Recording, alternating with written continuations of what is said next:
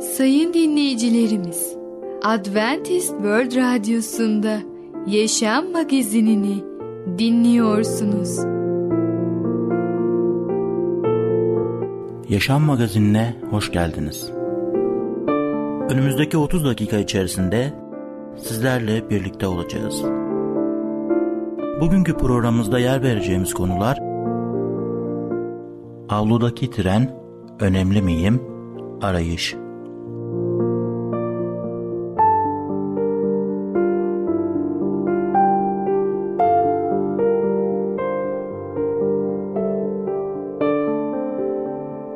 Adventist World Radyosu'nu dinliyorsunuz. Sizi seven ve düşünen radyo kanalı. Sayın dinleyicilerimiz, bizlere ulaşmak isterseniz e-mail adresimiz radio.umutv.org radio.umutv.org Bizlere WhatsApp yoluyla da ulaşabilirsiniz.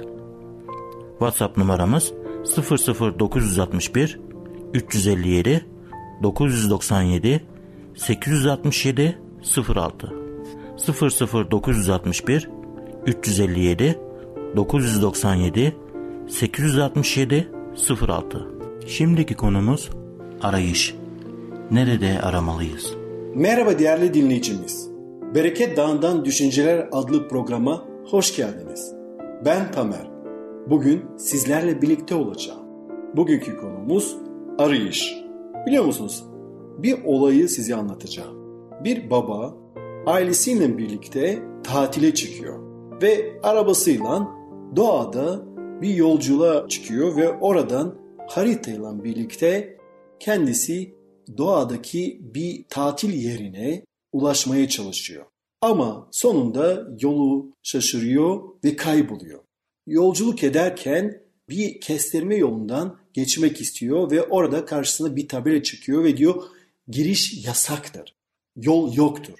Bakıyor haritaya, bakıyor o yola ama yol devam ediyor ormanın içinden devam ediyor diye görüyor ve diyor eşine ya bak diyor ben kendi içgüdülerime güveniyorum bu yoldan gireceğim devam edeceğim ve kendisi o giriş yasaktır tabelasını ihmal ediyor ve devam ediyor yolculuğa ve o yoldan yürürken ve arabasıyla devam ederken bir yerde görüyor ki bir ırmak ve üzerinde yıkılmış bir köprü önünde bekliyor anlıyor ki yanılmış ve kendisine olan güveni tamamen sıfıra düşmüş. Ve mecburen arabasıyla geri dönüyor ve geri doğru ilerlemeye başlıyor. Yolun başında o tabelaya gelince bir bakıyor ki tabelanın arka tarafında böyle bir yazı yazılmış. Hoş geldin aptal yolcu. Biz de bazen kendimize fazla, gereğinden fazla güvenmiyoruz. Bazen kendi egolarımızı çok daha fazla gereğinden önem verip onlara göre hareket etmiyor muyuz? Ona göre biz yanlış yoldan yürümeye seçmiyor muyuz?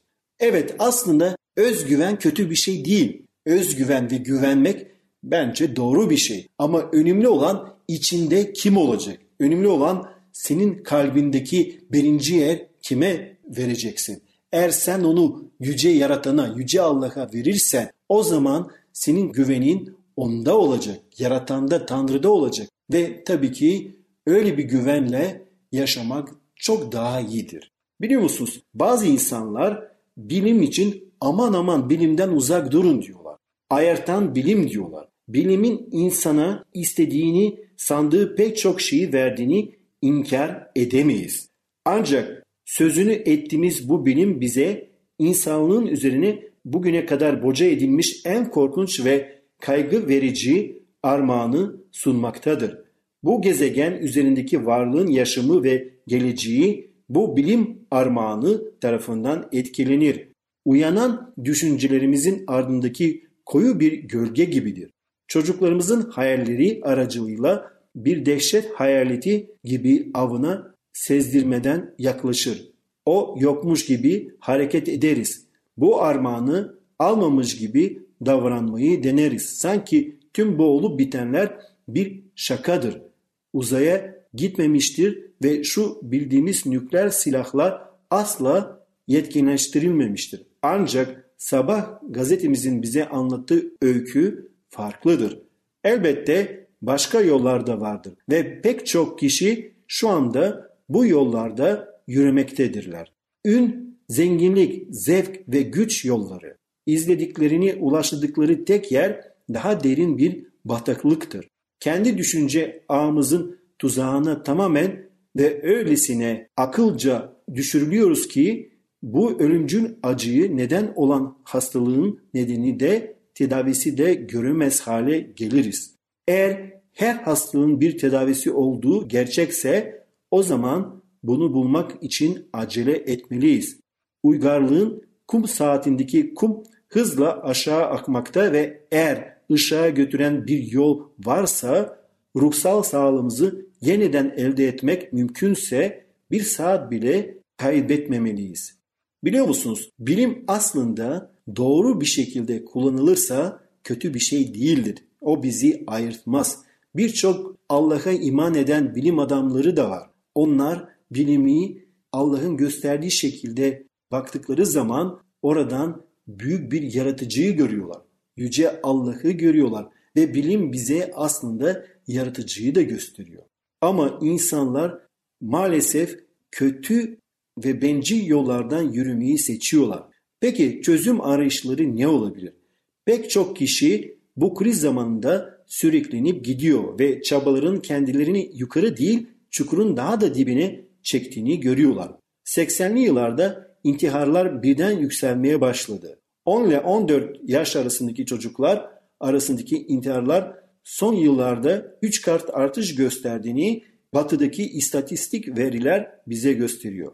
Önderlik adındaki bir dergi her yıl yarım milyon kişinin intihara girişiminde bulunduğunu ve aralarında 50 bin kişinin başarılı olduğunu değerlendirmesini yapıyor. Görüyorsunuz batıda ne kadar büyük bir çözümsüzlük, karamsallık ki insanlar intihara bile yol olarak seçebiliyorlar. 1981 yılındaki intihar sayısı cinayet sayısından daha yüksek olduğunu görüyoruz. Ve geçen yıllarda aralarında gençlerin de çoğunlukta bulunduğu binlerce batılı gencimiz çözüm arayışına verilen yanlış yanıtları bile bulamayarak adına uygarlık dediğimiz insan yapısı bu vahşi ormanda dolanmak yerine yaşamlarına son vermeyi seçmişler. Son onlu yıllarda boşanma sayısı da yükselmiş.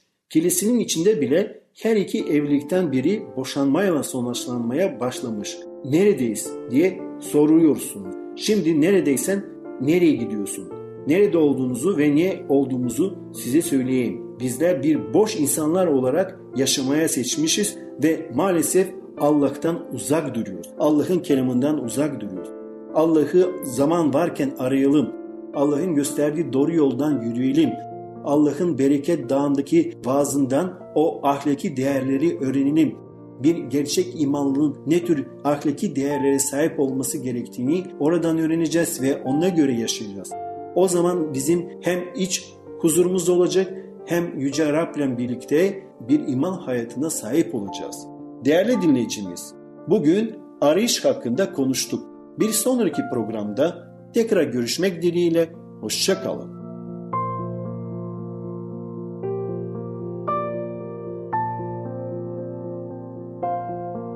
Programımızda az önce dinlediğimiz konu arayış.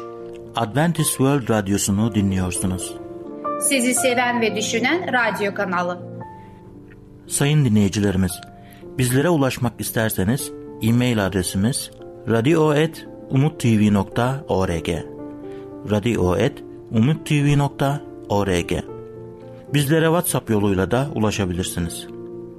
WhatsApp numaramız 00961 357 997 867 06 00961 357 997 867 06 Şimdiki konumuz avludaki tren. Çocuklar her şeyi bilir mi? Merhaba ufaklık. Ben Fidan. Çocukların Dünyası adlı programımıza hoş geldin. Bugün seninle birlikte Avludaki Tren adlı öykümüzü öğreneceğiz. Avludaki tren. Kardeşim anımsamıyor. O zamanlar çok küçüktü ama yine de belleğinde küçük ana kırıntıları olmalı diye düşünüyorum. Gülüyor. Sonra da tren düdüğüne benzeyen bir ses çıkarıyor. Böyle mi bağırıyordu diyor. Ürperiyorum. Kardeşim değil de o bağırıyor sanki. Evet diyorum. Aynı öyle bağırıyordu. Omuzlarını silkip yeniden gülüyor. Onu hiç anımsamıyor. Ne tuhaf. Taş avludaydılar. Annem, kardeşim ve ben avluya açılan pencerenin tülü ardından bakıyorduk. Duvarı delmiş gibi dışarı fırlayan soba borusundan savrularak uçuşuyordu dumanlar. Kardeşim daha iyi görebilmek için alnını cama dayamıştı. Ezik, dümdüzdü alnının o bölümü. Soluğundan cam buğulanmıştı. Kara iğneyi dışarı çıkarmaya uğraşan babamdan başka biri daha vardı avluda. Meşin gucuklu, lastik çizmeli, pantolonu kan ve hayvan pisliği ile lekeli bir kasap. Yün, et ve gübre kokan bu adam kara ineğin ardına geçmiş, kuyruğunu bir sağa bir sola bükerek yani canını yakarak yürütmeye çalışıyordu. Gel kızım gel diyordu babam. Yüzü kıpkırmızı olmuştu. Kara inek incecik başlayan, gitgide kalınlaşıp yine incelen acı bir sesle bağırıyordu. Gözleri kocamandı. Annemin kimi geceler yattığımız odada gördüğünü sandığı gibi kocaman. Lastik çizmeli adam kuyruğunu bir sağa bir sola bükerken babam da bütün gücüyle ipinden çekiyordu. Avluya geçirip sokağa çıkardıklarında biz de minderden atlayıp sokağa bakan pencerenin başına koştuk. Babamın paltosunun eteklerini uçuran bir rüzgar vardı. Soğuktu. Kasap bir sopa bulmuş. Ayaklarına ayaklarına vuruyordu kara ineğin. Gözden yitene dek arkalarından baktık. Annem bir süre daha ayrılmadı pencerenin başından. Bomboş sokağa, kaldırım taşlarındaki erimemiş karlara baktı. Sonra da parmak uçlarını ısırarak sessizce ağladı. Annem ne zaman dikiş makinesinin başına geçse biz de çevresinde oturur. Onun baklava dilimi dikişleri olan kara pantuflarıyla pedalı çevirişini izlerdik. Bu S derdim kardeşime. Demirden harfin üzerinden parmağımı gezdirerek. Bu da iyi.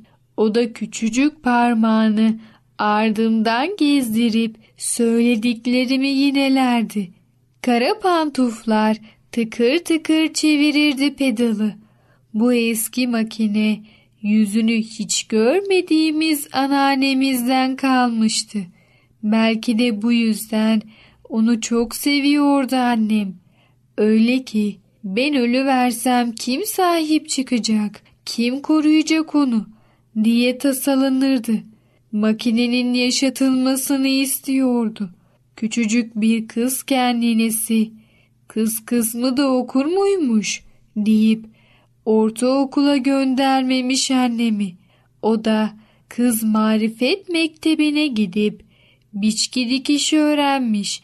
İlle de terzi olmak istiyormuş. Daha ilkokuldayken kağıttan elbiseler biçer, eski giysileri bozup kendine eteklikler dikermiş. Büyükler de hep şaşırırmış. Ne becerikli bu kız böyle derlermiş. 13 yaşında başlamış para kazanmaya. Ninesi onun dikiş dikmesinden çok parmak kadar çocuğa güvenerek iş getirenlere şaşırırmış. Güç verecek yerde yılgı salarmış yüreğine. Ya yapamazsan, ya bozarsan nasıl öderiz dermiş. Annemin bütün acılarını, dertlerini, sevinçlerini biliyordu o makine. Gözü gibi bakıyordu ona. Bir gün babamla fısıl fısıl konuşmuşlardı. Annemin yüzü bembeyazdı. Ne isterlerse alsınlar demişti. Ama makineyi vermem. Sonra makineyi arka bahçeye taşımışlar. Üzerini eski bir kilim parçası, tahta ve çuvallarla örterek gizlemişlerdi. Çünkü eve birileri gelecekmiş. Hiç tanımadığımız adamlar ellerine geçirdikleri eşyaları alıp götüreceklermiş. Çok korkmuştuk. Kimdi o adamlar? Neden gelip eşyalarımızı alacaklardı? Çocuklar her şeyi bilmez demişti annem. Babanızın işi bozuldu ama düzelecek. Adamlar gelmemişti. İşlerin nasıl bozulduğunu anlayamadığımız gibi nasıl düzeldiğini de anlayamamıştık. Dikiş makinesi yeniden içeri taşınıp her zamanki yerine konmuştu. Evet ufaklık, Avludaki Tren adlı öykümüzü dinledin. Bir sonraki programımızda tekrar görüşene kadar kendine çok iyi bak ve çocukça kal. Programımızda az önce dinlediğimiz konu Avludaki Tren. Adventist World Radyosu'nu dinliyorsunuz. Sizi seven ve düşünen radyo kanalı. Sayın dinleyicilerimiz, bizlere ulaşmak isterseniz e-mail adresimiz radio.umutv.org radio.umutv.org Bizlere WhatsApp yoluyla da ulaşabilirsiniz. WhatsApp numaramız 00961 357 997 867 06 00961 357 997 867 06 Şimdiki konumuz önemli miyim? Allah'ın sizi değerli olduğunuzu düşünmesi, sizi gerçekten değerli olduğunuz anlamına gelmez mi? Sevgili dinleyici merhabalar. Kaderi Değiştiren programa hoş geldiniz. Ben Ketrin. Bugün sizlerle birlikte önemli miyim konumuzu devam edeceğiz. Önceki programımızda sizlerle birlikte çömlekçi örneğe bakmaya başlamıştık. Avanos'u gezen turistler çömlekçi atölyesinde bir geziye çıkmadan önce çömlek yapımını uygulamalar olarak görmek için bir yeraltı salonda toplanmışlardı. Salon duvarların dibinde dizili tahta banklara oturmuş. Gezi rehberini dinliyorlardı. Rehber kadın, çömlekçi eski bir sanattır dedi. Hititler henüz İsa'dan önce 2000 yıllarında bu bölgede çömlek yapıyorlardı. 14. yüzyılında Selçuklar Anadolu'da seramik çinler üretiyorlardı. Osmanlı döneminde ise bu sanat İznik çevresinde gelişip yayıldı. Türk çömlekleri dünyaca ünlüdür. Bunlara kimi zaman Kapadokya çömlekleri adı verilir. Bugün uzman çömlekçimizden birinin sanatını nasıl uyguladığını kendi gözlerimizle göreceğiz. Turistler merakla beklerken çömlekçi çömlek tezgahındaki yerini aldı. Bir yana uzanarak kızarılmaktan getirilen kızıl kilden bir avuç aldı ve bunu çömlek çarkının üzerine çarparak yerleştirdi. Sonra birkaç hızlı vuruşla çarkı çevirmeye başladı. Çark önce yavaşça sonra da hızla dönmeye başladı. Çark uygun hıza geldiğinde çömlekçi ellerini nemlik ile koyarak bunu şekillendirmeye başladı. Baş parmağını ortaya bastırdı. Böylece kilin merkezi çukurlaşmaya başladı. Kil yayını dönerken çömlekçinin yelinin meydana getirdiği basınç, merkez kaç kuvveti ve yer çekimi nesneye daha fazla hacim verdi. Ne kadar da simetrik şekilde ortaya çıkıyordu. Kilin kurumaması önemliydi. Bu yüzden çalışırken arada biraz su ekliyordu. Sanatkar ellerini her zaman yavaş ve dikkatle hareket ediyordu. Turistlerden biri bu işi ne kadar zamandır yapıyorsunuz diye sordu. Adam 18 yıldan uzun süredir çömlekçilik yapıyorum dedi. Çömlekçi yuvarlak boru biçimli bir parça yaptı ve bir yana koydu. Sonra bir parça daha kil alarak testinin dibini yaptı. Bundan sonra da ağzını yapması gerekiyordu. Kilden şekli meydana getirdi ve ilk yuvarlak şekilli parçada bir yarık açtı. Sonra ağzı tekrar ek yerinin kenarlarını düzeltti. Başka bir parça kilden testinin kulubunu yaptı. İşini bitirdiğinde turistler testinin mükemmel şekline hayret ederek adamı alkışladılar. Bunu yapmayı ne kadar zamanda öğrendiniz diye sordular. Adam çok kolay dedi. Siz de hemen öğrenebilirsiniz. Gelin deneyin. Cesur bir kadın salvaş ve yelek giyerek tezgahın başına geçti. Çömlekçi çarkın tahtasına bir parça kil koyarak turistin tekeri çevirmesini bekledi. Yeteri kadar hızlı çeviremedi. Bu nedenle sanatkar müdahale ederek tekeri ayağıyla daha hızlı çevirdi. Turist ellerini kile koyduğunda başlangıçta iyi gitti. Ancak sonra dengeyi kaybetti ve kil kontrolden çıkarak deli gibi dönmeye başladı. Herkes kahkaya boğuldu. Turist gülümseyerek göründüğü kadar kolay değil dedi. Ellerinizi çok sağlam tutmalısınız ve her şey dengede olmalı. Gerçekten zor. Şimdi her bir çömleğe ve testiye ne kadar büyük dikkat ve itina gösterdiğinizi daha iyi anlıyorum. Sonra çömlekçi grubu bir başka salona götürdü. Testi yapmaya çalışan turist arkadaşıyla konuştu. Kendim denemiş olmasaydım belki anlamazdım. Fakat bu çömlekçi işin iyi yapmakla kalmıyor. Ayrıca yarattığı eserlere büyük zaman harcayarak kişisel itina gösteriyor. Bakalım iyi fiyata bir şeyler bulabilecek miyiz? Turistlerin tümü diğer salonda toplandığında orada ince fırçalarla testileri, çinleri ve kupaları boyayan kadınlar gördüler. Bazı tasarımların kaç fırça darbesiyle yapıldığını görmek inanılmazdı. Renkler de öylesine güzeldi. Bazı parçalar turkuaz ve beyaza boyanmıştı. Diğerlerinde ise yeşil, sarı, kırmızı, mavi ve mor karışımı vardı. Çömlekçi eline çok ilginç koyu turkuaz renkli olan bir vazoyu aldı. Turistlerden biri sordu. Bu ne kadar? Çömlekçi bu parça bugün bu grup için indirimli. Yalnızca 3500 euro dedi. Kadın dokunmasam iyi olur. Kırmaktan korkuyorum diye yanıtladı. Çömlekçi parmağıyla vazonun yan tarafına hafifçe vurdu. Hoş ve net bir ses geldi. Sandığımız kadar kırılgan olmayabilir ancak kesinlikle çok değerli. Fakat fiyat etiketi sizi yanıltmasın. Fiyatı ne olursa olsun her bir parça benim için değerli. Bu yüzden lütfen galeride dolaşırken çok dikkat edin.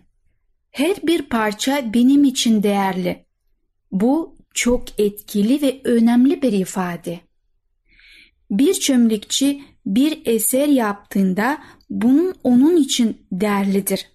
Zamanını, gücünü ve emeğini hem güzel hem de faydalı bir şey yaratmak için harcamaktır.